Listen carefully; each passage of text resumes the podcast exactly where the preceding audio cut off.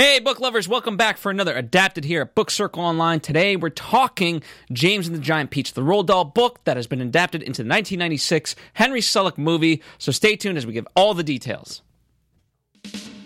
This is Book Circle Online, featuring in-depth discussion, insight, news, and commentary on all the world's leading book titles and their authors. And now, Book Circle Online. Hello to you all. Get ready to sing, because that's what we're here to do. But not really. I am Marissa Serafini. Hello, everyone. I'm Phil Svitek, and you can get your peach by barrels if you order it by post. Yes.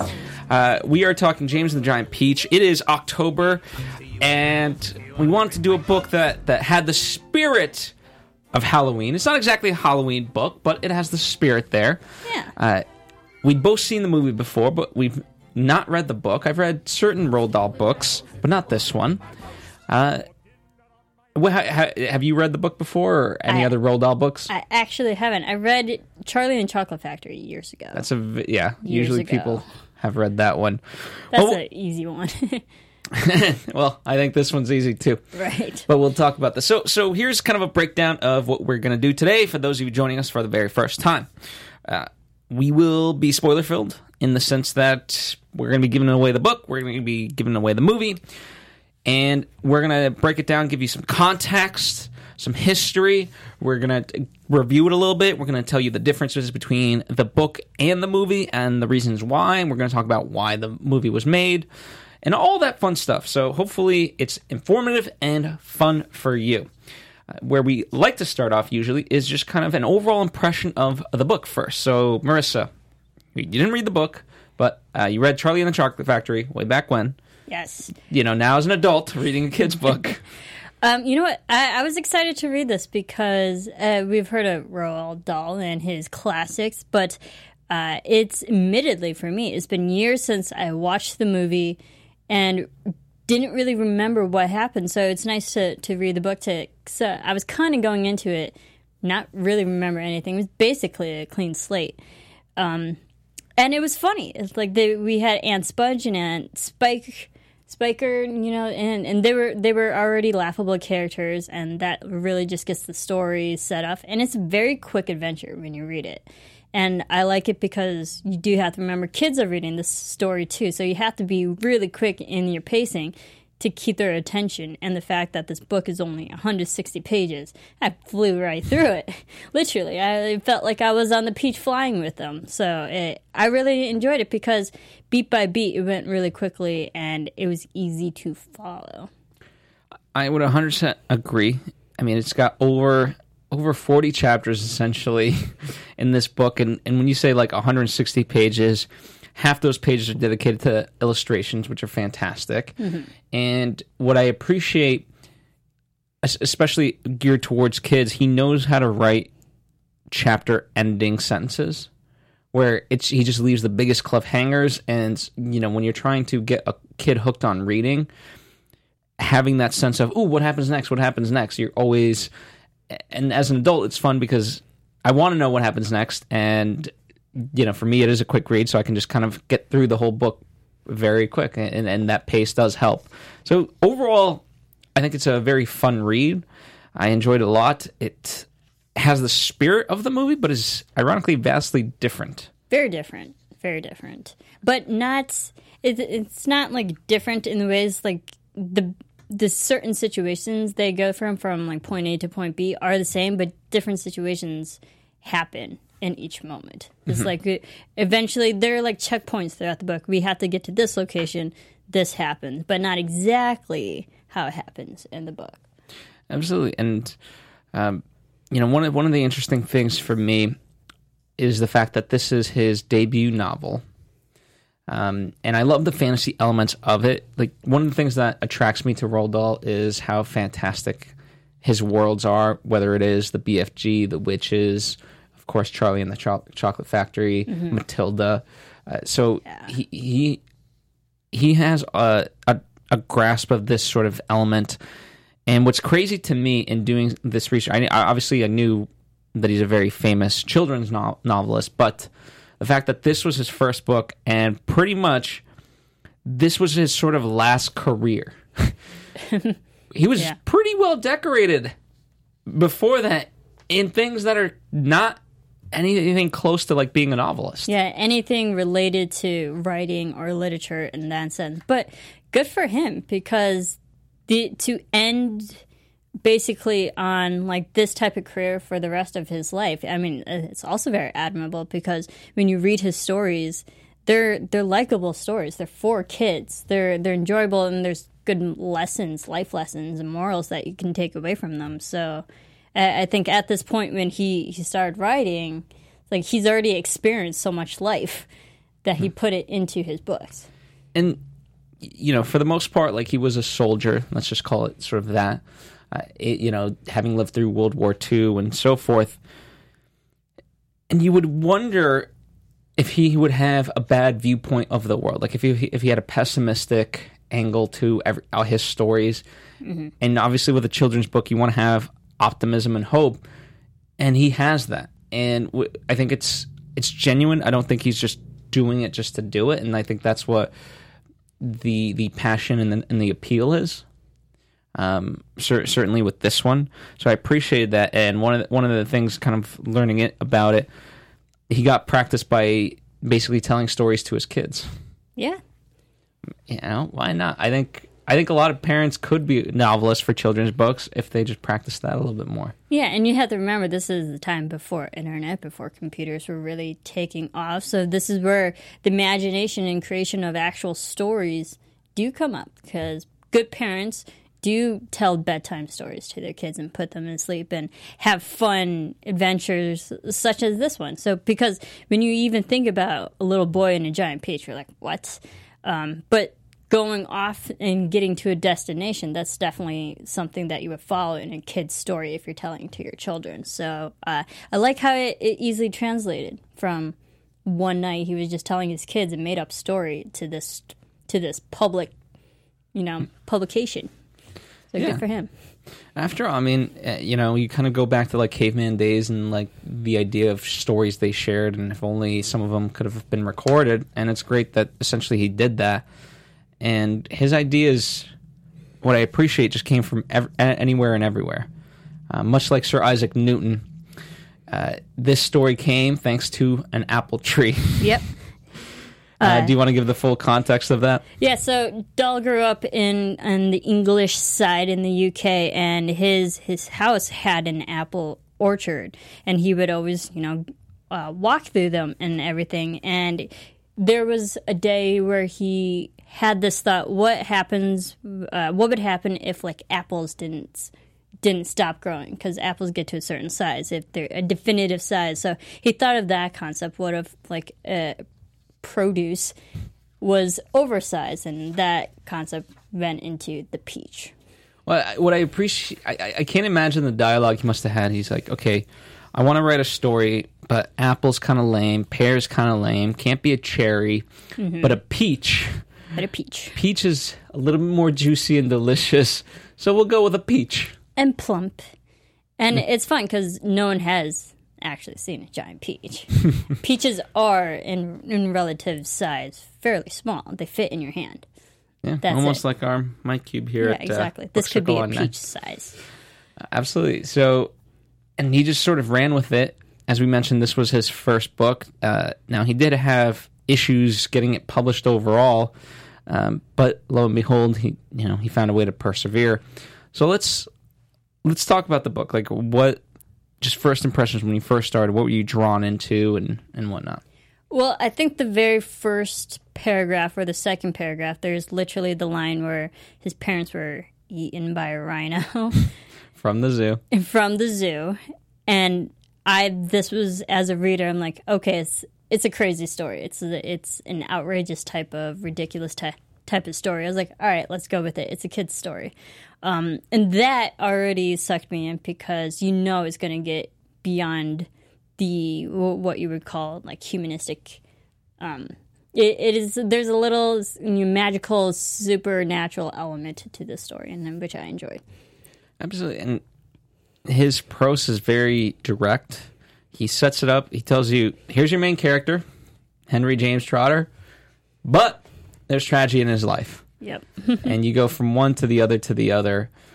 And and I I appreciate that. Uh, one of the interesting parts for me in reading it is his his love and sense for educating kids. Because when you read it, he spends enough time talking about the different bugs and kind of educating kids, and and not from um, just uh, here's a couple of quick facts, but very interesting facts that you're a kid, you're like, ooh, that sounds so cool. And so I, I lo- like that he backdoored that edu- educational element into it. Yeah, and I think it's cool because when you are kids, they teach you books. They teach you animals um, growing up. So why not learn the same information from the things that you're already learning at the same time? Mm-hmm. And, you know, that's a, it, it's a cliche thing, but that's the whole, like, if you get a kid to be able to read and get create a love of reading for them, uh, then you're essentially giving them, like, the greatest gift. And so he's serving multiple masters in doing so. Um, and for his first book, to, to be able to pull off all those things, to keep an exciting story, to keep it educational, uh, have someone relatable, all those things. And I, I mean, when you talk about the univer- universality, all he really wants is just friends and a place to belong. Yeah. What kid doesn't want that? And kids kids love learning from different types of creatures that aren't human. If you think about it, because think of all the children, like famous children programming, you know, like Sesame Street and Muppets. They're, those are animals that you're learning lessons from. Like even Clifford, the big red dog. It's a dog. Um, and Arthur, like, yeah, I, the list goes on and on. So when like you're thinking of kids' stories, learning information, they're usually from animals. Yeah. We don't we don't necessarily trust adults, I guess. I guess.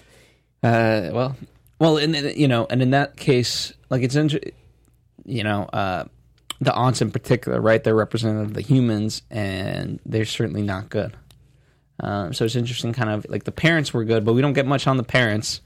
The rhino kills them. That's that, and that's that. Um, Also, it, ridiculous in the way that, like, they were just killed off. So it already established that he's all alone, and the only human interaction is when his awful aunts. So, but as funny and caricatures uh, that the aunts are, they, they still represent, like, a certain sadness and evil mm-hmm. that he always has to deal with. Yeah. Yeah, I, I could see that um, for sure. And one, I find it fascinating that... Um, Usually you want to contain the story, especially if you're going to kind of be in, in that sh- quick and that short. And the amount of characters he's able to, to have. And the ability to have v- different voices for each of them is incredible. Because you, you get everyone's personality right off the bat. And even at moments when there's no attributions to the dialogue, you kind of know who's saying what sentence after a certain point. Yeah, definitely you get the personalities that are well established in the book, but also you get the purpose as well. And like they each had their moment throughout the entire adventure where they shined. Um, where like the glowworm had to provide the light in the dark, where the spider had to spin the web, and, and even the silkworm had to help produce silk to help save people. So they, they each had their moment that added to the story. Mm-hmm. Absolutely. Uh, and... For as crazy as it was, it established like all these things in a sense of, well, they could theoretically happen.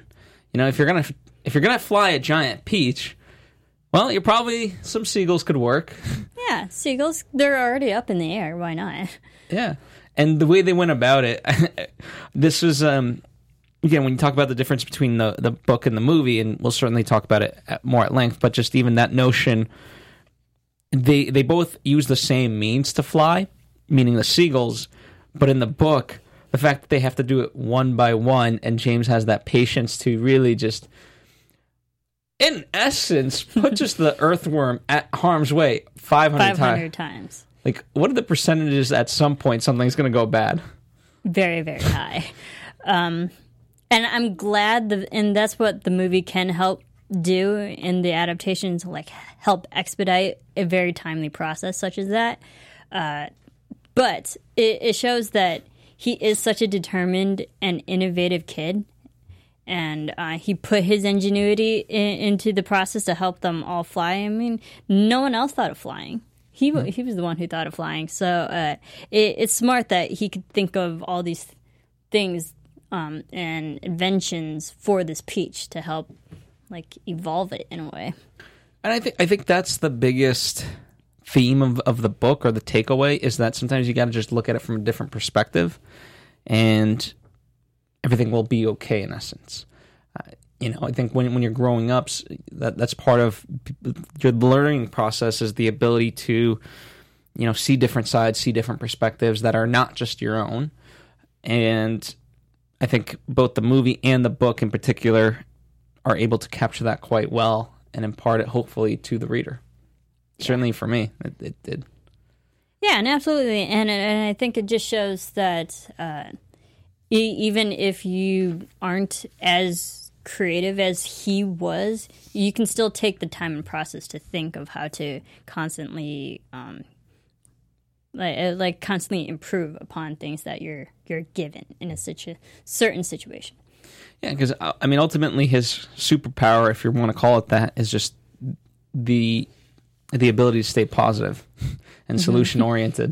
Like, we're getting eaten by sharks. Let's do something. Yeah. Simple as that, right?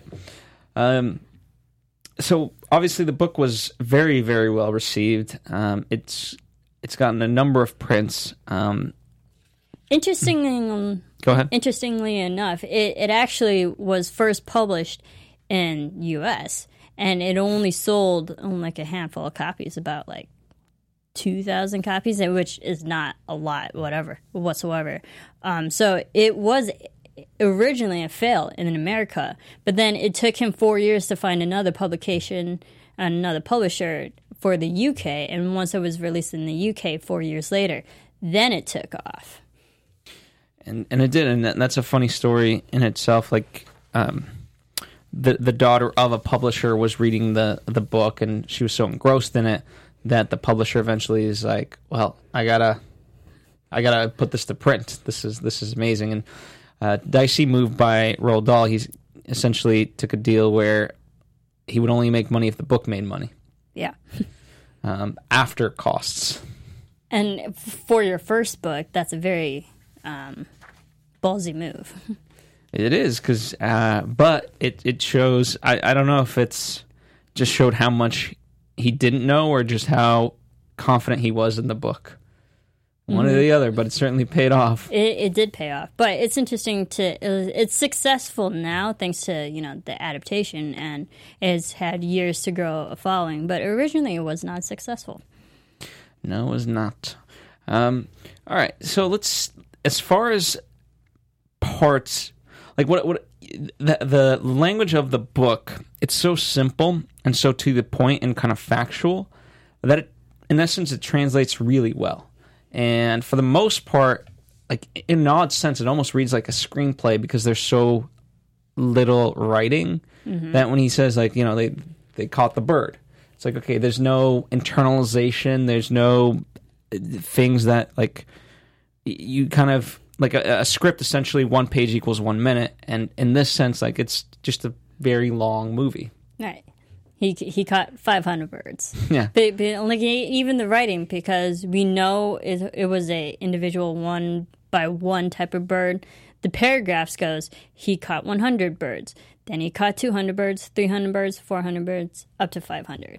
But that was only one paragraph. So, like, even that expedited the process, even though we know it was one by one. Yeah. And, you know, even that isolated line, right? You could still imagine that. You know, I know it's different from the book to the movie, but but even that, let's say if it was the same, you could imagine a quick montage of just let's say let's say birds flying and just having a fade from one hundred to two hundred.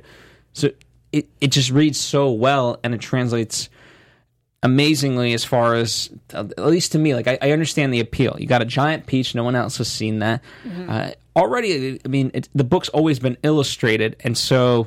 When you look at the pictures, you're left in wonder, and there's such a fascination, you know, like, how would this look as a movie? And I'm, I'm glad that they were able to make a movie. Now, granted, it was made after his death, because he just didn't believe that someone could capture this on film the way he had intended.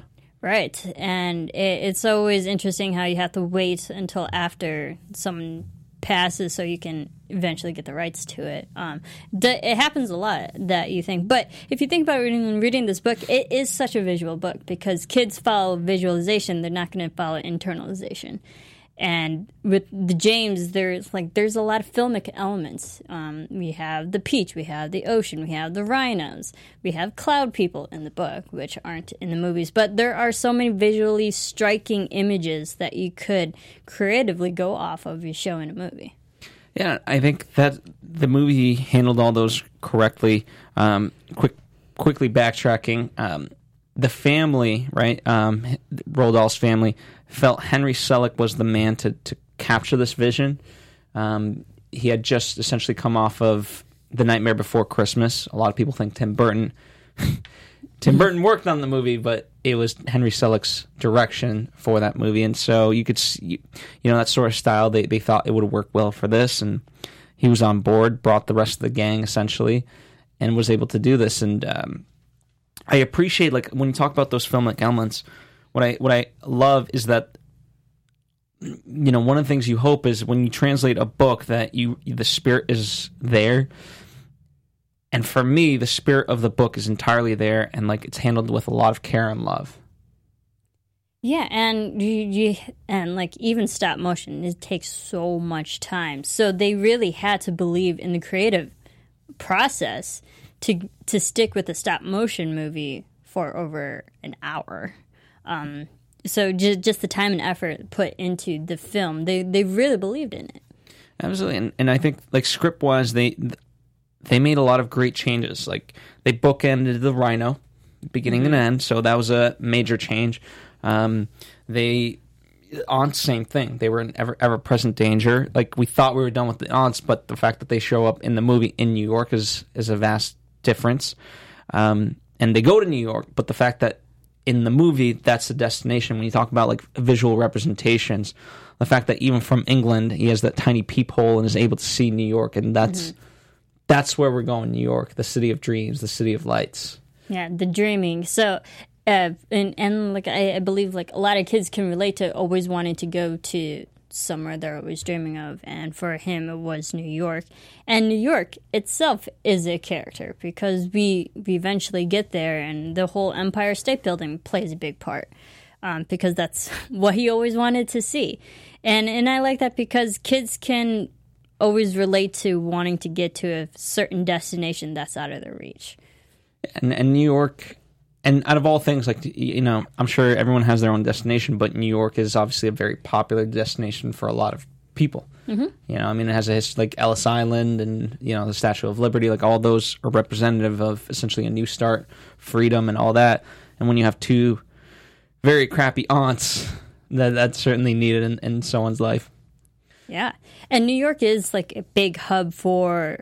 not to sound terrible, but immigrants. I mean, we had the whole Ellis Island when people came over. It's like New York is a place that people always want to go to when you're like, I want to go to America. I want to go to New York. They're like, they go hand in hand.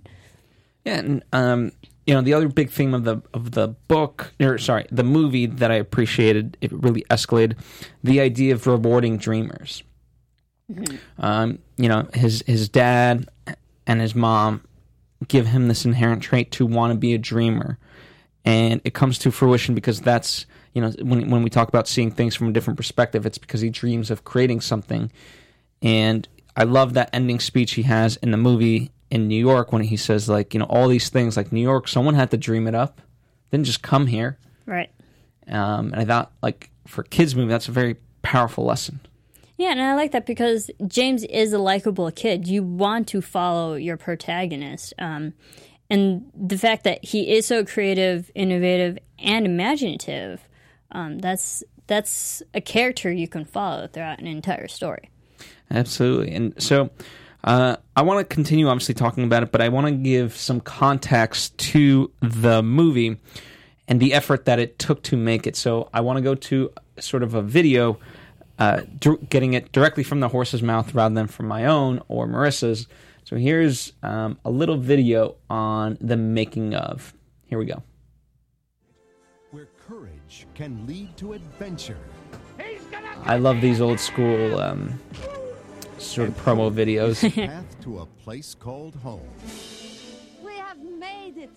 nineteen ninety-six seems so far away. From the director of The Nightmare Before Christmas comes or, a new seems like for, for yesterday for me. James and the Giant Peach. I remember, like the like these types of promos in the movie would get replayed over and over. Perceive as real objects coming to life is still really impressive. Be Mark. For James and the Giant Peach, director Selick guided an award-winning team of animators, illustrators, set designers, and camera operators on twenty-two sound stages over a three-year production schedule, three all years. working to push the artistic limits of stop-motion animation. They're puppets. They're uh, repositionable, and they just stay in the pose you put them in until you put them in another one. So in each frame, we take the puppet and make a small... Pause it real fast. Take the frame. So uh, movies are essentially twenty-four frames a second, right? Mm-hmm. So they need to shoot pictures twenty-four times to create one second. That's crazy. And this movie is an hour and sixteen minutes? It has some live action, which we'll certainly some. talk about, but go ahead, continue the video.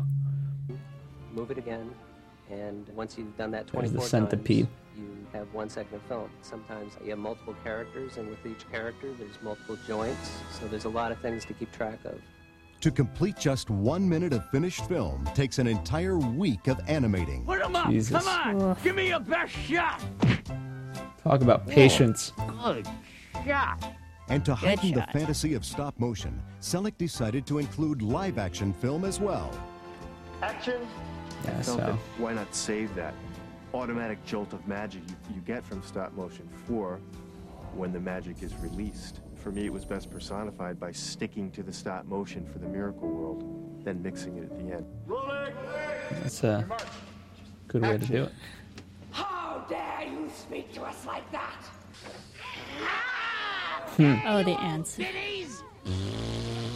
Bugs. Giant bugs. The cast of James and the Giant Peach is a world-class ensemble of talent, including Academy Award winners Richard Dreyfuss and Susan Sarandon. Oh, Susan. Jane Leeves from T V's hit show Frasier.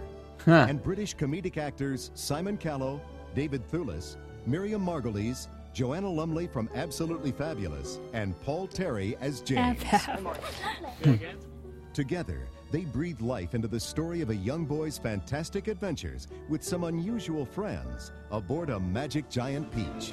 We're in the middle of the, how do you say, the big... She Russian or French? Really empowers you. I mean, I think it's great for kids to know that they can figure things out and they make the difference and that your fears won't have any power unless you give it to them. There you go. Ladybug was my favorite. Was she? Yeah, we'll, we'll James talk about that in a moment, too. To be my little sister's favorite book growing up, and I sort of got into it and used to read it to her all the time, so, you know, when I was asked to do this, it was quite a thrill. She does not sound like Ladybug at all. No. The story of James and the Giant Peach has been a favorite I was like, of they, they're big in their time. It's like, this is the nineties. Frasier was humongous. By British yeah. writer Roald Dahl, author of the classic Charlie and the Chocolate Factory. What do we do? So you can hear the Randy Newman music in the background. Randy Newman, obviously huge for Toy Story. Yep. Um, you could pause so, it here. And, and he's worked with Disney, so. Yeah, and um, I think that as far as a huge difference, like Roald Dahl always had a musical component to his books, but the movie obviously escalated that much, much more. Yeah, absolutely. And I think... Randy does a great job um, because the if we're talking a little bit about music, the different moments that happen, there are a lot of scary moments, especially with the, the cloud rhino, and then a lot of like happy moments when we go to New York. The, the music drastically changes, but fits for every moment that we're in. Absolutely. What was your favorite song? Mm.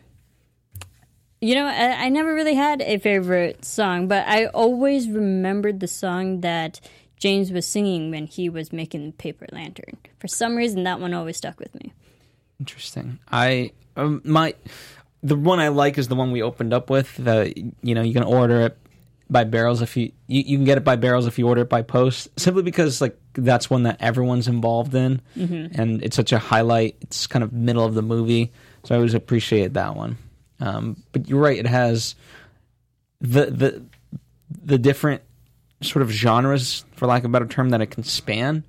Uh, just even like the violin from the Grasshopper, and as he said, like, this is me happy, this is me sad. sad. um, so different emotions. Yeah, absolutely. Different wide range.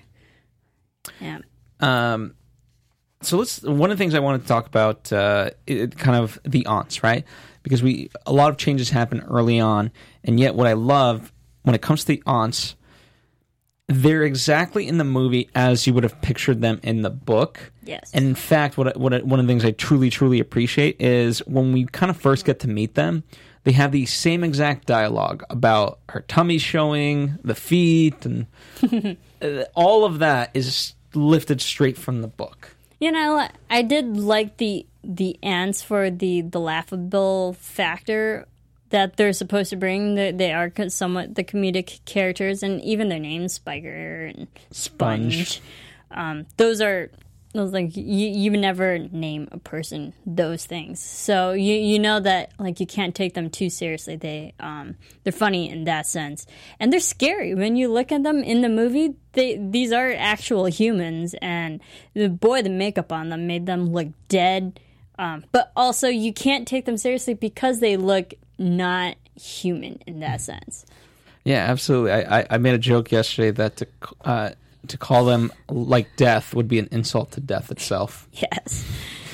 Um, that's how horrific they, they look. And as far as the movie, what it's able to do is have visual motifs.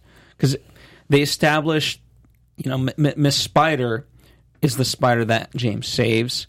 Uh, the fish heads that they try to serve, that the aunts try to serve him, eventually come back later as just a quick little throwaway. Um, so nothing's nothing's really wasted visually. They're able to take advantage of all those things in the movie, and I, I appreciate that. Right, and I like how the movie, we see them, the those items a couple times, but every time you see them, they their meanings tend to evolve. Like the, the rhino at the beginning, obviously very scary, but at the end, it had somewhat of a different meaning. It it, it took on, um, you know, facing your fears in that sense. Uh, so I, I liked how they took the visual elements but gave them a different meaning by the second time around. Absolutely.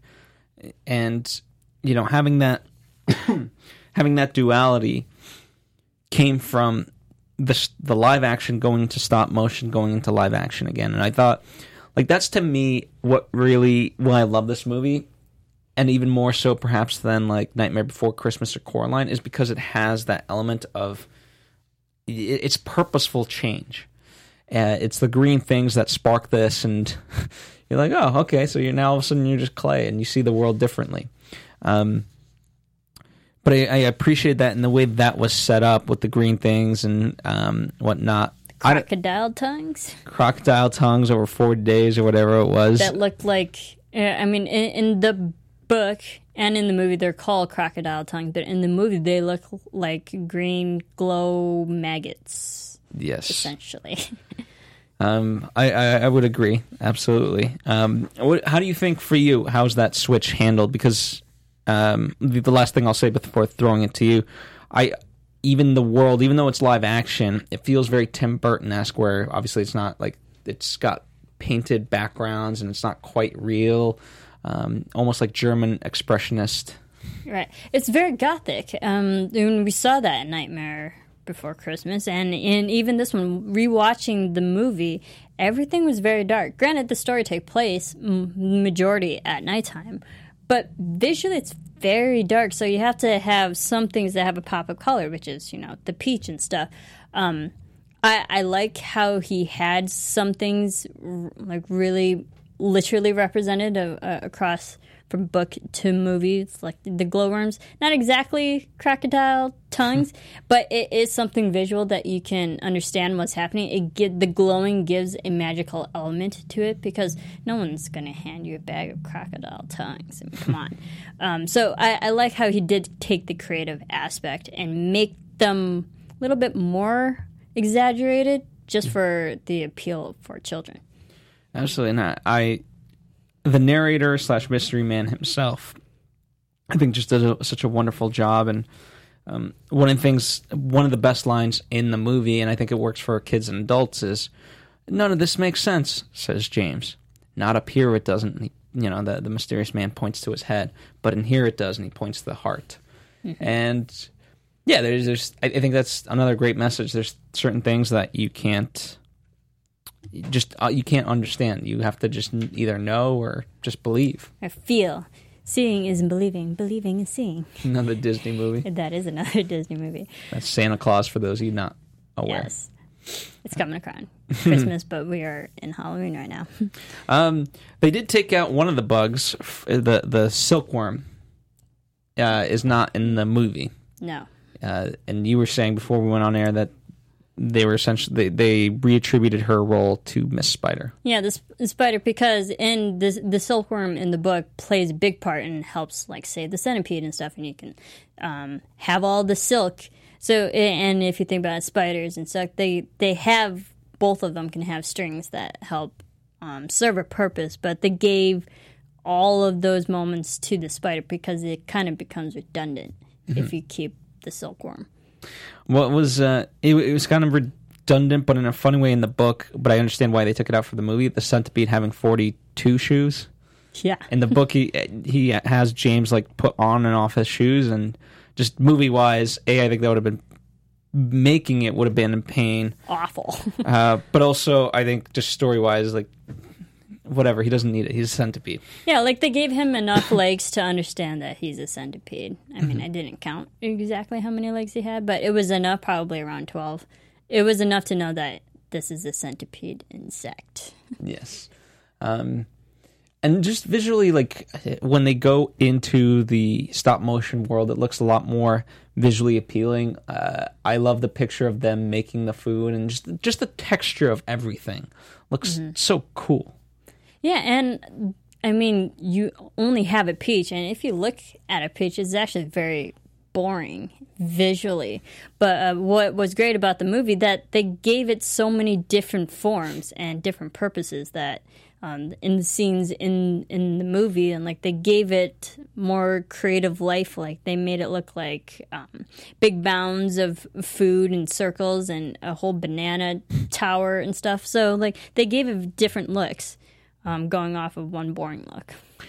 Exactly. Well, uh, let me ask you this: um, who was your favorite character? Because um, uh, one of the things I talked about was how well they translated each of the characters. You know, top to bottom. But uh, movie-wise, who was your favorite representation uh, that translated from the book? Movie-wise, I love the Ladybug um, because she... I the, the way that they visually portrayed her, she's like such an innocent, older lady that um, she's kind of like the grandma figure that looks out for everyone, is also nurturing and mothering in that way. And she she served a purpose, and like she helped pass on the, you know, wisdom and life lessons um, from this, like, kind of respect your elders in that that sense. She was that, and also don't smart. Mess with her. Like exactly, she's a lover, not a fighter. But if she has to protect, she'll protect. Yeah, she she'll go mama bear on you when Ab- needed. Absolutely. Um, yeah, I thought everyone was. Uh, I think um, I like the centipede the most, just because, I mean, he's such a over-the-top character, and he's one of those you love him or you hate him. Mm-hmm. Um, but having grown up close to New York and around New Yorkers, I you know it's I'm I'm used to that sort of attitude. Yeah, exactly. In, in a character. Well, the interesting thing about the centipede is him, out of all the insects, has the biggest character arc. And I liked how they did play off of that from this the book to the movie, because you are following... The centipede has a lot of moments.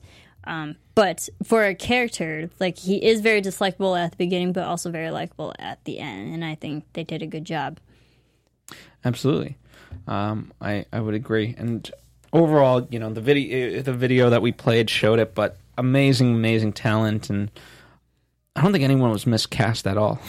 No, I absolutely. really don't. And I think the great thing about, because it is stop motion, you can get any actor to do the voice talent, and uh, like watching it now twenty plus years later, I didn't know who were all the voices. I, I don't remember who the cast were. So, and it's good for that because I got lost just in the performances and not the, oh, it's this actor behind the voice. Mm-hmm. Um, and I think that was, that was good because I liked watching every single insect.